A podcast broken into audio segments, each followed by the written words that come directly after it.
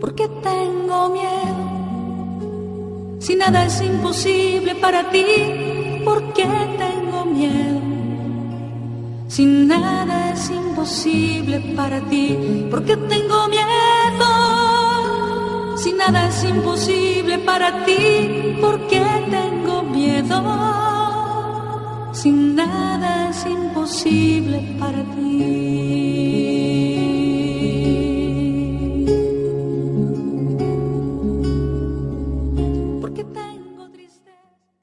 Lo primero. Muchos jóvenes viven obsesionados con las marcas de ropa y calzado. Para muchos el mundo gira en torno a cómo se van a ver y qué dirán sus amistades de sus prendas o su arreglo personal. Incluso llegan a los extremos de no aceptar ropa que no sea de tal o cual marca. En cierta ocasión, un editor de libros dijo que en estos tiempos mucha gente a lo único que se dedica es a trabajar comprar y ver televisión. Pareciera que la consigna es compro, luego existo.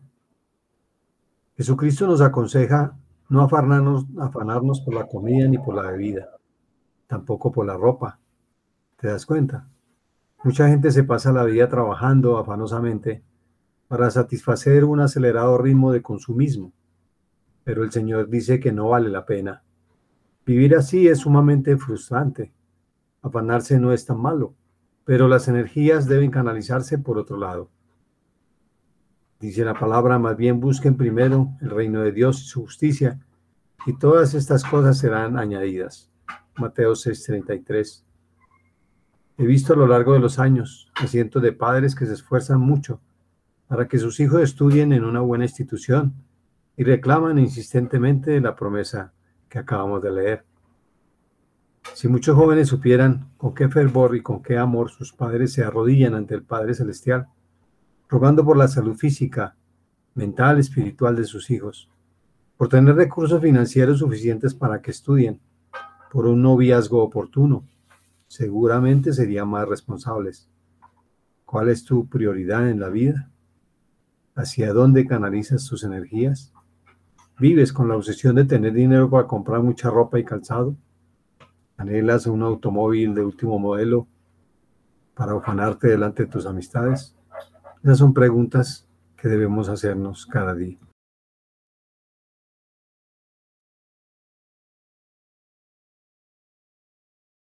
Queridos hermanos, este es un saludo de corazón a corazón de este su programa Vivir la Palabra.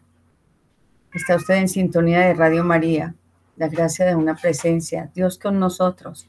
Él se ocupa de darnos su instrucción, su sabiduría, eh, la paz, la misericordia. Y no, no solo a través de, del camino de salvación que nos enseña nuestros padres. Y la historia de Jesús hecha vida en cada uno de nosotros tiene que llevarnos a ese, a ese momento, pero nos dice que hagamos lo que, lo que Él hizo y cosas más grandes haremos si tenemos fe. No nos deja solos, nos da la fuerza, la fuerza del Espíritu Santo. Siempre me llamó la atención, desde muy pequeña escuché el Espíritu Santo, el gran olvidado. Y yo decía, pero ¿por qué está olvidado el Espíritu Santo? Porque hablamos de Jesús, todo el mundo se centra en Jesús y sí es el centro. Dice la misma escritura que solamente a través de Él podremos llegar. Pero el camino hacia Jesús puede ser guiado por tu mamá, por tu papá, por tu abuelita. ¿A cuántos no ha salvado una vida cristiana de sus eh, ancestros? Ellos nos han enseñado. De hecho, lo primero que hizo parte de la iglesia fue la tradición. De boca en boca los apóstoles lo dejaron a sus familias y así se fue llegando hasta un punto de decir, vamos a dejar esto por escrito. Entonces no podemos dejar eh, de pensar en las manifestaciones de Dios a través de nosotros y a través de, de muchísimas cosas. El Espíritu Santo es un regalo de Jesús para nosotros. El signo de la presencia del Espíritu Santo es más elocuente para un discernimiento simple y es la paz. La paz es un don de Dios exclusivo. Decía Jesús en todo momento a sus discípulos, la paz sea con vosotros. Si hay desasosiego, angustia, desesperación, un vacío, debemos pensar, ¿será que Dios no está? Aún en medio de las terribles tormentas, dificultades que podamos tener, Dios me muestra su presencia, poniendo paz en mi alma, al sentir al Espíritu Santo que me acompaña y no me deja solo. Dice Jesús, yo me voy, pero les dejo al Espíritu Santo para que los acompañe y les dé valor y puedan hacer lo que yo les envío. Hay lugares oprimidos que se siente que no hay paz. En ellos puede deducir la falta de la presencia de Dios. Hay lugares tan llenos de la presencia de Dios que experimentamos paz en nuestro ser. Los templos, las casas de personas creyentes que nos hacen sentir que llegamos a la comodidad de nuestra casa. Hay otras casas donde se nota que, no hay, que hay opresión del mal, porque la esposa, esposo, algunos de los hijos llevan una vida mundana, de desorden, de pecado. Van y vienen oprimiendo el lugar donde habitan. Y se pierde la paz de ese hogar y se empieza a deslumbrar destrucción de la familia. Pon a Dios primero. Mira que no tenemos en cuenta que la fuerza que nos mueve es el Espíritu de Dios. Eh, nos habla Génesis de cómo fue eh, la instrucción de Dios respecto a la construcción del hombre. Y dice que sopló y le dio aliento de vida. Si nosotros estamos hoy aquí en sintonía, si nos hemos levantado esta, esta mañana, si hemos vivido durante todos estos años, pues es gracias a la vida que el Señor ha puesto en nosotros. Pero esa ignorancia del Espíritu Santo tal vez obedece a que no vemos manifestaciones tan sensibles como deberíamos verlo. Todo cristiano habla de la sangre de Cristo, pero pocos cristianos reconocemos que la sangre de Cristo es sangre de María. Por eso no se puede desligar a la madre del hijo. Usted no puede decir es que yo em, voy donde mi ex mamá Nunca va a ser así. Lo mismo Jesús, no se puede desligar de la, la sangre de Jesús, no se puede desligar de la sangre de Cristo. Esa que sana, esa que salva, esa que libera, esa que nos acompaña, esa que derramó por ti, por mí, por mis pecados. Y por lo cual todos los días deberíamos dar gracias, porque es a través de ese Espíritu Santo que hoy rememoramos y pensamos en salvación a través de todo esas manifestaciones del Espíritu no percibimos, la mayoría de los seres humanos, ese actuar de Dios en medio de nosotros.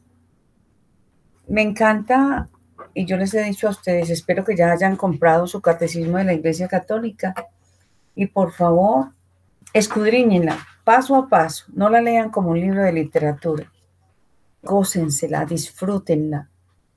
Y Ubiquen el Catecismo de la Iglesia Católica en el numeral 689, la misión conjunta del Hijo y del Espíritu. Nos dice, aquel que el Padre ha enviado a nuestros corazones, el Espíritu de su Hijo, en Gálatas 4:6, es realmente Dios. Consustancial con el Padre y el Hijo, es inseparable de ellos, tanto en la vida íntima de la Trinidad como en su don de amor para el mundo pero el adorar a la Santísima Trinidad vivificante, consubstancial e indivisible, la fe de la Iglesia profesa también la distinción de las personas. Cuando el Padre envía su verbo, envía también su aliento, misión conjunta en la que el Hijo y el Espíritu Santo son distintos pero inseparables, sin ninguna duda. Santo son distintos, el Espíritu Santo pero inseparables. Cristo es quien se manifiesta, imagen visible de Dios invisible, pero es el Espíritu Santo quien lo revela.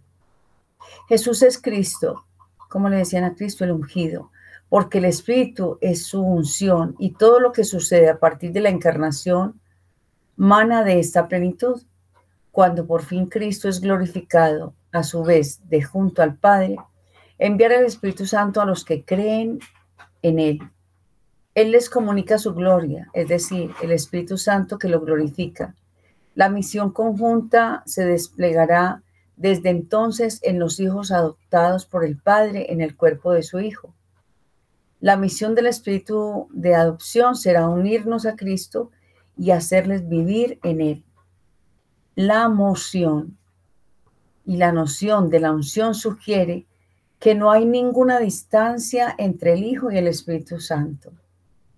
En efecto, de la misma manera que entre la superficie del cuerpo y la unción del aceite, ni la razón ni los sentidos conocen ningún intermediario. Así, es inmediato el contacto del Hijo con el Espíritu. De tal modo que quien va a tener contacto con el Hijo por la fe, tiene que tener antes contacto necesariamente con el óleo en efecto, no hay parte alguna que esté desnuda del Espíritu Santo. Por eso es por lo que la confesión del señorío del Hijo se hace en el Espíritu Santo por aquellos que lo aceptan, viniendo el Espíritu desde todas partes de delante de los que se acercan por la fe. Por la fe creemos muchas cosas, pero Dios se hace una realidad a través de Jesús. El Padre comunica el verbo, porque dice que primero fue palabra, fue a través de los profetas que decían, vendrá el enviado de Dios a enseñarnos ese camino de salvación. Nosotros hoy, después de más de dos mil años, reconocemos al Padre, al Hijo y al Espíritu Santo, pero tenemos que hacerlo una, una unidad, no podemos separar. Yo creo en Jesús, pero no creo en el Espíritu Santo. Yo creo en Dios, pero no creo que sean tres personas. Yo creo en Dios, pero el Padre está separado del Hijo. No, es, es toda una unidad donde el Padre Creador nos regala a su Hijo para que como seres humanos podamos saber cómo llegar al reino de los cielos. Vinimos a aprender y Jesús mismo lo enseña, amando a los que eran despreciados por el mundo. Y dice, yo vine a salvar a los pecadores. Eso estaba en el Antiguo Testamento. Isaías, Jeremías hablaban de cómo iba a ser la conversión, que era por inspiración divina. Pero Jesús dice, yo vine a darle plenitud a esa ley. Y las cosas se van a hacer así, así. Él no cambia, dice, yo no vine a cambiar la, de, la ley, sino a darle plenitud. Después de que Jesús nos enseña con su vida, va predicando paso a paso y llega ese momento de aceptar la voluntad de aquellos hombres donde Jesús dice, no doy la vida porque me la quiten, yo la doy porque así le agrada al Padre. Mi Señor me ha dado palabra de discípulo. Mi Señor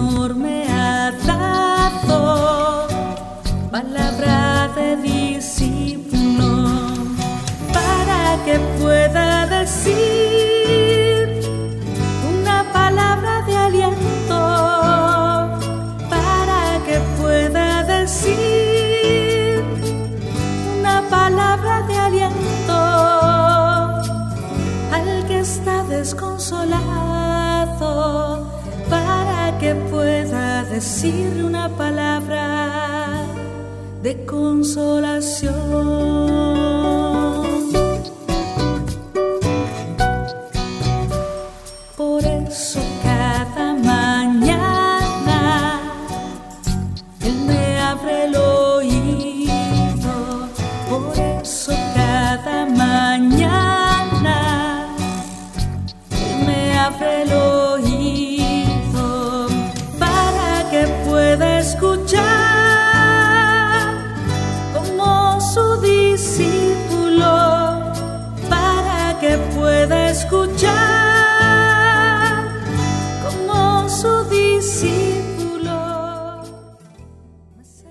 Los apelativos y los símbolos del Espíritu Santo también están en el compendio del Catecismo. Mira el 691.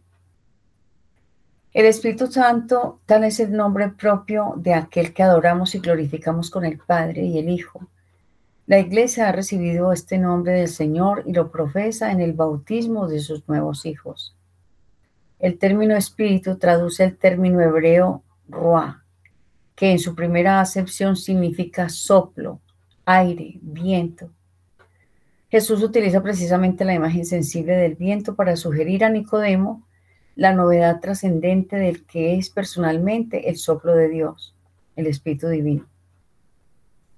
Por otra parte, Espíritu Santo son atributos divinos comunes a las tres personas divinas, pero Uniendo ambos términos, la escritura, la liturgia y el lenguaje teológico designan la persona inefable del Espíritu Santo, sin equívoco posible, con los demás empleos de los términos, Espíritu y Santo. Jesús cuando anuncia y promete la venida del Espíritu Santo le llama el Paráclito, literalmente aquel que es llamado junto a uno, advocatos, Juan 14, 16. Paráclito. Se traduce habitualmente por consolador, siendo Jesús el primer consolador. El mismo Señor llama al Espíritu Santo Espíritu de verdad. No nos ha dejado huérfanos, nos ha dejado con esa fuerza del Espíritu Santo. Y hoy más que nunca deberíamos utilizarla. De hecho, cuando el Señor mueve, envía su soplo y a través de alguien, puede ser en una prédica, puede ser que vas en la calle y escuchas una conversación y en esa conversación viene una solución o un concepto de algo que estás haciendo mal. ¿Qué hacemos nosotros pecadores? Uy, está hablando de lo que yo estoy viviendo. No, pero eso no es para mí. No, este está equivocado. Eso es para él. Eso no es para, para mi corrección. Y siempre estamos justificando lo que estamos haciendo. De hecho, el mundo, nuestro Colombia querido, está siendo maltratado porque no estamos haciendo caso al Espíritu Santo, porque yo quiero poder, entonces por encima de lo que sea, lo ejerzo. La violencia está a pedir de boca, porque es que es el yo-yo, yo quiero, yo necesito, yo hago, denme todo a mi ego, a mi yo. La fuerza que el Señor nos, nos deja es para que nosotros tengamos el poder de recapitular nuestra existencia y decir, algo no estoy haciendo bien. La unción, eh, todos estos símbolos del Espíritu Santo, además de su nombre propio, que es el más empleado en el libro de los Hebreos y en las cartas de los apóstoles en San Pablo, se encuentran los siguientes apelativos. El espíritu de la promesa, el espíritu de, de adopción, el espíritu de Cristo, el espíritu del Señor, el espíritu de Dios y en San Pedro, el espíritu de gloria.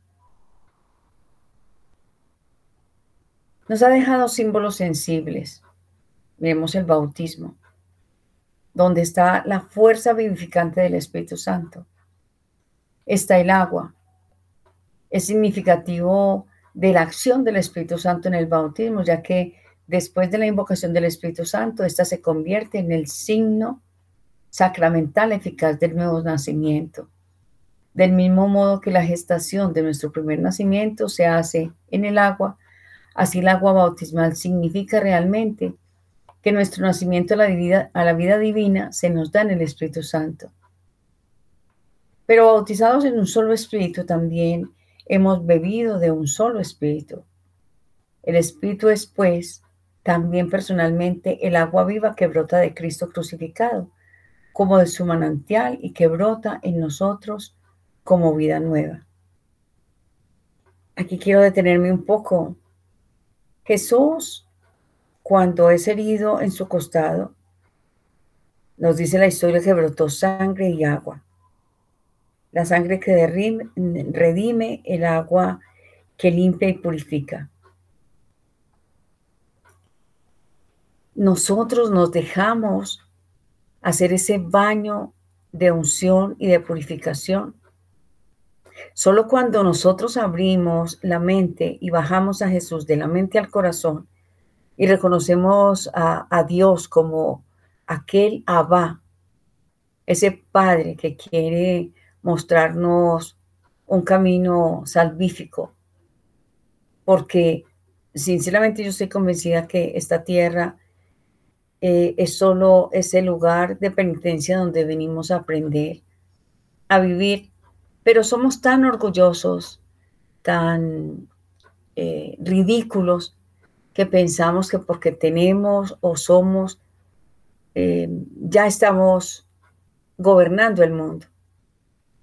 Y tal vez nosotros no lo veamos, pero muchos van a ver cómo, cómo caen aquellos soberbios que han querido gobernar a los pueblos.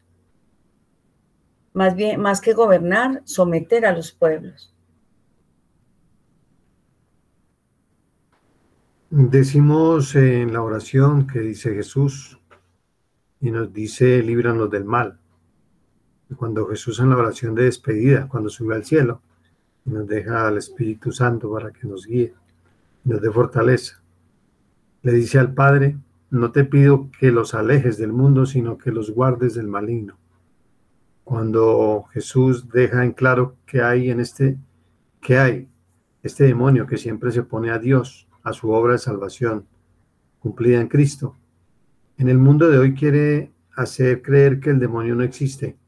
Esa es la gran estrategia o truco del mal, que quiere hacerse invisible. De hecho, siempre lo ha sido porque en la creación Dios creó los ángeles y los demonios. Son ángeles caídos, con la libertad que Dios nos creó a todos, pero que utilizan mal para el mal esta libertad. También debemos tener cuidado en que se exagere el darle mucha importancia al demonio y creerlo como una entidad semejante a Dios. Y se ven algunas personas que optan por rechazar la fe en Dios y entran fácilmente en el ocultismo, la superstición, el ateísmo, el satanismo. Pero Jesús, el Hijo del Dios vivo, nos muestra con su autoridad que es el único que vence al demonio, en compañía del Espíritu Santo y de Dios Padre. Lo vemos en los milagros de sanación de enfermos y exorcismos. Nosotros al ser bautizados partimos con esa gran bendición de vencer al mal por la renuncia que se hace en la profesión de fe, al igual que Él. Eh, Cristo nos libera el espíritu del espíritu del mal y que el Espíritu Santo entre a morar en nosotros. No perdamos ese gran regalo que Dios nos da dejémonos, dejándonos convencer por, por cambiar nuestro diamante por una piedra. No podemos perder la fe en Dios porque fácilmente vendrá la desesperanza que conlleva en nuestro tiempo al aumento de suicidios. Mira el poder del pecado cuando, cuando nos envías tu aliento. Se sustituye lo religioso, la revelación de Dios por una vaga espiritualidad, una relajación interior instruye la presencia de, él, del mal, cuando éste siembra en el alma oscuridad y desesperación, dice San Ignacio de Loyola. En Efesios 10, 6, 10, 18. Confortados en el Señor y en la fuerza de su poder, revestidos de toda la armadura de Dios, para que podáis resistir a todas las acechanzas del demonio. La coraza para luchar y vencer al demonio. Espada de la palabra de Dios, perseverancia en la oración, vivir en la gracia de Dios, escudo de la fe, fidelidad en la iglesia, los sacramentales, la cruz y el agua bendita, superar el temor al demonio. Mira que todo eso no, nos tiene que mover a pensar. Tú, en tu edad, eres un, un niño pequeño, que ya tiene uso de razón, siete, ocho años, donde estás mirando lo que pasa a tu alrededor, eres un adolescente, eres un joven, utiliza la rebeldía para acercarte a Dios y decirle, sé tú el que guíe mi destino. No te dejes omnubilar por el dolor que hay en tu casa, por las peleas, por tantas cosas que pasan.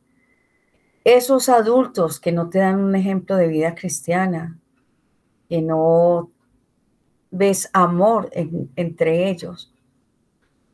Dios sí es amor.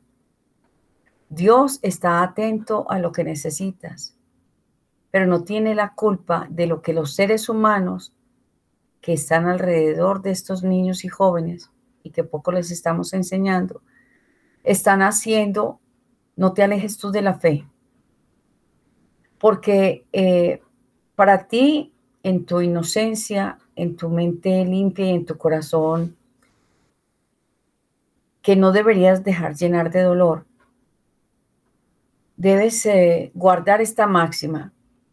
Desfigurado por el pecado y por la muerte, el hombre continúa siendo a imagen y semejanza de Dios, porque Dios lo creó así. Porque dice que fue creado a imagen y semejanza de Dios Padre, Hijo y Espíritu Santo. Porque encontramos personas tan buenas, porque encontramos corazones tan sencillos, tan sensibles, tan tiernos. En medio de nuestras familias están, ellos no están en altares, ellos no están en nichos, ellos están viviendo en medio de nosotros. Encontramos niños santos, pequeñitos, que han partido por aquello que les infringieron la muerte, pequeños, en un momento de ira. Encontramos jovencitos del talante de Carlo Acuti, que tomaron la decisión desde pequeños porque vieron a Dios a través de la Eucaristía y quedaron convencidos de que Dios se quedaba con nosotros. Y nosotros los adultos les estamos quitando no solamente la inocencia a nuestros niños, sino que les estamos negando la fortaleza de los sacramentos. A mí me sigue encantando eh, el, catecismo, busca en el 705 donde dice sobre la desfiguración de esa fuerza del Espíritu, dice la promesa hecha a Abraham inaugura la economía de la salvación, al final de la cual el Hijo mismo asumirá la imagen y la restaurará en la semejanza con el Padre, volviéndole a dar gloria, el Espíritu que da la vida. Dios está con nosotros y nos da la fortaleza. Por eso eh, digo, después del agua viene la unción. El simbolismo de la unción con el óleo es también significativo del Espíritu Santo hasta el punto de que se ha convertido en sinónimo suyo. En la iniciación cristiana es el signo sacramental de la confirmación, llamada justamente en las iglesias de Oriente crismación. Pero para captar toda la fuerza que tiene es necesario volver a la unción primera realizada por el Espíritu Santo, la de Jesús. Ese Cristo, ese Mesías, dicho en hebreo, significa ungido del Espíritu de Dios. En la antigua alianza hubo ungidos del Señor de forma eminente el rey David, pero Jesús es el ungido de Dios de una manera única. La humanidad que el Hijo asume está totalmente unida por el Espíritu Santo a Él. Jesús es constituido Cristo por el Espíritu Santo. La Virgen María concibe a Cristo, a ese ungido del Espíritu Santo, quien por medio del ángel lo anuncia como Cristo en su nacimiento e impulsa a Simeón a ir al templo a ver a Cristo del Señor. Es de quien Cristo está lleno y cuyo poder emana de Cristo en sus curaciones y en sus acciones salvíficas es Él. En fin, eh, es aquel que resucita a Jesús de entre los muertos. Por tanto, constituido plenamente Cristo en su humanidad, victorioso de la muerte, Jesús distribuye profusamente el Espíritu Santo hasta que los santos constituyan en su unión con la humanidad del Hijo de Dios ese hombre perfecto. Si ven, él nos invita a ser perfectos. Cristo total, según la expresión de San Agustín, que dice, constituya su, eh, su unión con la humanidad del Cristo Dios, ese hombre perfecto que realiza la plenitud de Cristo. ¿Quiere leerlo porque a usted le gusta solamente lo que diga la escritura? Búsquelo en Efesios 4:13. Esa unción con el óleo sagrado que hemos recibido todos los que hemos sido bautizados, aquellos que han sido ungidos porque han estado enfermos. Esa unción se hace realidad todos los días en nuestra vida. En 2 Corintios 13, 14 nos dice, la gracia del Señor Jesucristo, el amor de Dios y la comunión del Espíritu Santo sean con todos vosotros. Amén. Tenemos el amor, expresión más intensa del Padre, que entregó a su Hijo unigénito para la salvación del mundo. La gracia del Hijo, su expresión, es el regalo que muere por nosotros para el perdón de los pecados, la salvación inmediata, sin merecerlo. Mirar la cruz.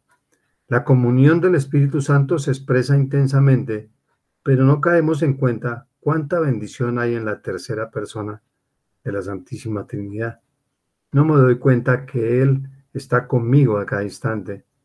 Adoramos al Padre muy agradecidos, al Hijo e inconscientes del Espíritu Santo. Se tiene como el poder y la fuerza ejecutiva de Dios. En Gálatas 5:22 nos dice, mas el fruto del Espíritu Santo es amor, gozo, paz, paciencia, benignidad, bondad, fidelidad. Y en Efesios 2.18, porque por medio de Él, los unos y los otros, tenemos nuestra entrada al Padre en un mismo espíritu. En Juan 3.24 dice, el que guarda sus mandamientos permanece en Él y Dios en Él. Y esto es lo que sabemos que Él permanece en nosotros por el Espíritu que nos ha dado. El Espíritu de Dios te saciará de la sed pero no es agua. Puede sanar tus heridas internas y no es remedio. Con el Espíritu Santo hablarás palabras de sabiduría, podrás entender las palabras de Dios, serás el mensajero de Dios. Y habló por los profetas. Cuando clamas a Dios es por medio del Espíritu Santo. Si oyeres hoy su voz, es por el Espíritu Santo. Si sientes su amor, si lloras y si tu corazón salta de alegría, y se, te vuelve dulce y se llena de su amor para darle a otros. Ese es su espíritu. Acércate a Dios en oración intensa, escucha su voz y permite que su Espíritu Santo reavive hoy tu fe. El Espíritu Santo nos puede guiar para tomar decisiones y nos protege del peligro físico y espiritual. Espíritu Santo, alma de mi alma, te adoro humildemente. Ilumíname, fortifícame, guíame, consuélame y en cuanto corresponde al plan eterno, Padre Dios, revélame tus deseos. Dame a conocer lo que el amor eterno desea en mí. Esos son los frutos del Espíritu Santo. Eso hace el Espíritu Santo. Nos lleva a hablar de Él con pasión, con alegría, con contrición de corazón por los pecados cometidos. Los frutos del Espíritu Santo son esas perfecciones que forma en las personas el Espíritu Santo como primicias de la gloria eterna. Doce atributos de una persona o comunidad que vive de acuerdo con el Espíritu Santo. Y vuelve y dice, según el Catecismo de la Iglesia Católica, los doce frutos del Espíritu Santo, los quiero recordar, caridad, gozo, paz, paciencia, longanimidad, bondad, benignidad, mansedumbre, fidelidad, modestia, continencia y castidad. ¿Quién nos da esos conceptos? Busquen a Santo Tomás de Aquino. Y si eh, tienen forma, cómprense el libro Suma Teológica de este santo y reforzado en nuestro catecismo católico de Baltimore, el de Penny. El fruto del Espíritu Santo que se menciona en la epístola a los Galatas está compuesta por la caridad, el gozo, la paz, la longanimidad, la benignidad, la bondad, la fe, la mansedumbre y la continencia. Los frutos se contrastan con las obras de carne expresadas en el capítulo 5 de la epístola a los Gálatas, que se preceden inmediatamente, que son la fornicación, la impureza, la lujuria, la idolatría, la hechicería, las enemistades, los pleitos, los celos, las iras, las riñas, las discusiones, las divisiones, las envidias, las embriagueces, las orgías y cosas semejantes, lo que a usted se le ocurra. Pidámosle, mientras escuchamos esta melodía, pidámosle al Señor que nos dé la fuerza de su Santo Espíritu para vivificarlo en nuestra existencia. El Señor es mi pastor, nada me falta. El Señor es mi pastor. El Señor es mi pastor, nada me falta. El Señor es mi pastor.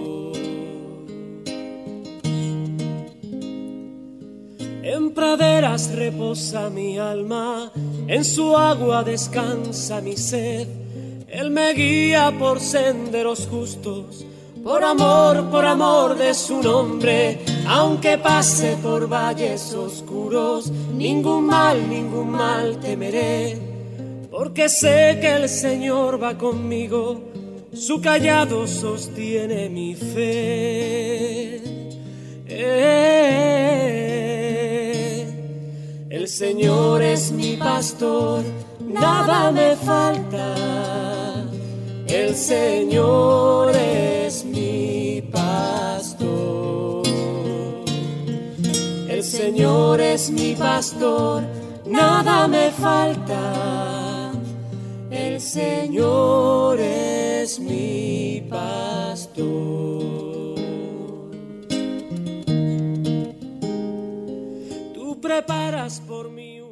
Hemos tenido suficiente tiempo eh, para hacer muchísimas cosas, pero poco tiempo sacamos para la vida espiritual, para ese encuentro con, con Dios y con nosotros mismos. Todos los días tenemos algo con que luchar y a medida que vas caminando, que vas queriendo más de Dios, pues las, las pruebas y y las cosas que tienes que mejorar son, son bastantes. Entonces, no echar en saco roto. Eh, ya nos dieron el agua, nos dieron la unción. Ahora hablemos del fuego. En el artículo 696 nos dice, mientras que el agua significaba el nacimiento y la fecundidad de la vida dada en el Espíritu Santo, el fuego simboliza la energía transformadora de los actos del Espíritu Santo.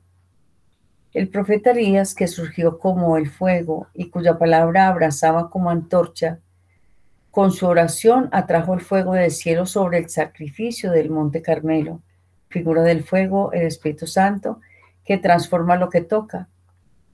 Juan Bautista, que precede al Señor con el Espíritu y el poder de Elías, anuncia a Cristo como el que bautizará en el Espíritu Santo y el fuego, el espíritu del cual Jesús diga, he venido a traer fuego sobre la tierra, y cuánto desearía que ya estuviera encendido. En forma de lenguas como fuego, se posó el Espíritu Santo sobre los discípulos la mañana de Pentecostés y los llenó de él.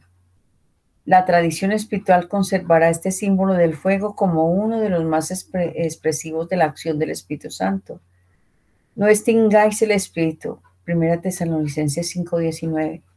Que realmente eso es lo que nosotros hacemos cuando no aceptamos esas correcciones fraternas, cuando no escuchamos ese Dios que nos quiere corregir. A mí me encanta ese, eh, la parte cuando dice que como quisiera que ya estuviera ardiendo. O sea, quisiera Jesús que todos tuviéramos la fuerza del Espíritu Santo, que tuviéramos bondad, todos esos, esos frutos que, Él nos da.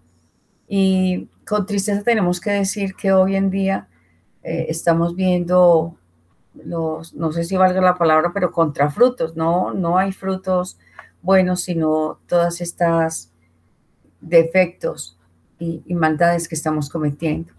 Dice que los, los, los frutos del Espíritu Santo van a estar para nosotros dispuestos. Si tienes paz en el corazón, ojo, hay cosas que son contrarias. Por ejemplo, si dices, yo me acuesto en paz y estás durmiendo súper bien, pero te das cuenta que lo que estás haciendo no está bien. Estás matando a alguien con tu lengua, eh, estás robando porque estás cobrando de más. Eh, estoy hablando de cosas cotidianas, de una tienda de, barrio, de, y podemos hablar de los, de los grandes gamonales. Oye, no das de comer al hambriento, pero eh, vendes con descaro las cosas. Sí, y yo sé que ustedes están escuchando y están diciendo, ay, fulano que hace tal cosa, y yo que estoy haciendo esto. Ser ah, abiertos al Espíritu Santo es permitir que Él nos muestre en qué estamos fallando y lo que tenemos que corregir. Dios nos ama como somos, pero no nos deja como nos encuentra. Nos cambia, nos da gracia para poder ser santos y nos piensa distintos. La pasión de Cristo nos redime más por su obediencia a Dios Padre. Recordemos que el pecado original fue la desobediencia a Dios. Jesús nos enseña a confiar en Dios y darle nuestra voluntad. Con Jesús se abre la puerta para acceder a, a Dios. Debemos hacernos como niños, humildes, alegres, inocentes, llenos de amor, obedientes, incansables, sin miedo, con paz, sintiéndonos protegidos por nuestro Padre. Ese es el abandono total. Jesús nos da un cheque en blanco para ser cobrado. Solo tenemos que firmarlo con nuestra fe, con la seguridad que me da el Señor. Soy hijo de Dios y tengo al mundo como herencia. Soy sanado de cualquier enfermedad porque Cristo venció la muerte. Soy libre del pecado porque Dios pagó por mi pecado. Solo se requiere leer las instrucciones, la palabra de Dios, ¿Qué debo hacer para reclamar en su nombre todas esas bendiciones que me ha dejado con su testamento de gracia y libertad? Disfrutar de la gracia de Dios por sentir su presencia en mí, con sus dones, eh, cuando me envía su espíritu, cuando Cristo me libera y después me consuela. Experimento la consolación no solo para mí, sino que me da la fuerza para consolar a otros. Esa es la gracia del Espíritu Santo. Cuando hay una entrega de corazón, sin corazón dividido. Amo a Dios, pero amo mis posiciones y mi poder. Está dividido mi corazón. Si quieres ser perfecto, ve y vende lo que tienes y da a los pobres, y tendrás tesoro en el cielo. Ven y sígueme, decía el Señor. El amor de Dios nos reconstruye. Sagrado corazón de Jesús. En vos confío. Dios siempre está con nosotros y siempre está dispuesto a ayudarnos. Por eso nosotros, a través de estas ondas radiales, estamos unidos rezando el, rosario en las diferentes prédicas. Todos estamos dispuestos a, a decirle a la Virgen Santísima que nos proteja y nos lleve a Jesús. Ella que le dijo sí al Espíritu Santo. Ella que le dice a, a Jesús que ayude a aquella familia que no tenía vino. Ella que está dispuesta a sacrificarlo todo. Ella se dispuso para que si aquellos que se dieran cuenta que ella estaba embarazada lo, hubieran eh, sacrificado, ella lo, lo habría aceptado. Pero Dios tenía un plan distinto y Dios tiene un plan distinto contigo, conmigo. Él está dispuesto a hacer de nosotros esas personas nuevas todos los días. Hablando de María, nunca se dirá lo suficiente. Siempre nos quedaremos cortos hablando, ensalzando y alabándola. En María Dios derramó tan grandes gracias que no hay palabras suficientes para referirnos a ella. Bella, purísima, maravillosa, santísima, angelical, pura, impecable, intachable, virginal, divina. María, enemiga de todas las herejías, porque con la fe mariana confesemos la fe íntegramente. Porque a medida que tengamos más fe y devoción en María, nos centramos en la fe de su Hijo Jesucristo. Nos lleva a amar a su Hijo, a adorarlo, a alabarlo, a decirnos como en las bodas de Caná, hagan lo que Él dice. En el Catecismo de la Iglesia Católica, en el 487, nos dice lo que la fe católica cree acerca de María se funda en lo que se cree acerca de Jesucristo, pero lo que enseña sobre María ilumina a su vez la fe en Cristo. Recordemos los dogmas de sobre de nuestra Madre María. El dogma Madre de Dios, dogma María Virgen, dogma Inmaculada Concepción, dogma Asunción a los cielos, que representan el milagro de Dios en la divinidad de su Hijo como Dios y como hombre. Virgen antes del parto, en el parto y después del parto. Es proclamar a Dios que es soberano, creador del cielo y la tierra, hacedor de milagros. La Inmaculada es fijar los ojos en Jesucristo, el Redentor del pecado, y a ella la preservó del pecado, y a nosotros nos perdona el pecado. Asunta a los cielos, en cuerpo y alma, es fijarnos en Jesucristo que nos llama a compartir con Él la gloria en la vida eterna. Plena recepción de la revelación de Dios. La Biblia, la Iglesia en la tradición, en compañía del Espíritu Santo. Incluye el corazón con sentimiento y no solo el pensamiento de nuestra fe. El corazón tiene razones que la mente no es capaz de comprender. Y si usted está peleando porque dice que no puede concebir a María eh, de la forma que nosotros hablamos como dogmas de fe, eh, tiene que pensar si realmente usted ama a Dios Padre, Hijo y Espíritu Santo porque está diciéndole que se equivocó y no cree en aquello que el Espíritu Santo ha hecho a través de la Virgen, a través de María. Proclamado siglos antes de que ocurriera el nacimiento de, la Virgen y que haya concebido después, como siendo una joven, su, su hijo, el Hijo de Dios. Eso tenemos que hacerlo vida porque si no creemos en esa confesión del Espíritu Santo, nos dice Jesús que todos los pecados se nos van a perdonar, pero no los contra el Espíritu Santo. Y tal vez con toda la fe que, que usted pueda tener, esté lejos de Dios simplemente por negar la, esa fuerza del Espíritu Santo a través de la Escritura.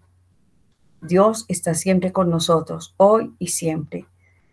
Y el llamado es a que seguiremos con este tema del Espíritu Santo, porque hay mucha tela de donde cortar. Pero vamos llegando al final de este programa y tenemos que tener una convicción profunda de que Dios ha dejado a través de Jesús la fuerza de su Santo Espíritu para que veamos y cuando veamos creamos.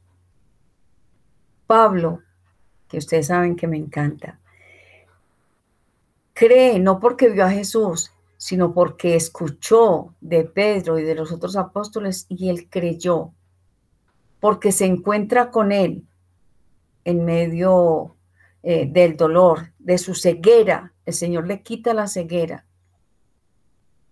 Y Pablo le pregunta, ¿quién eres tú para que yo crea en ti?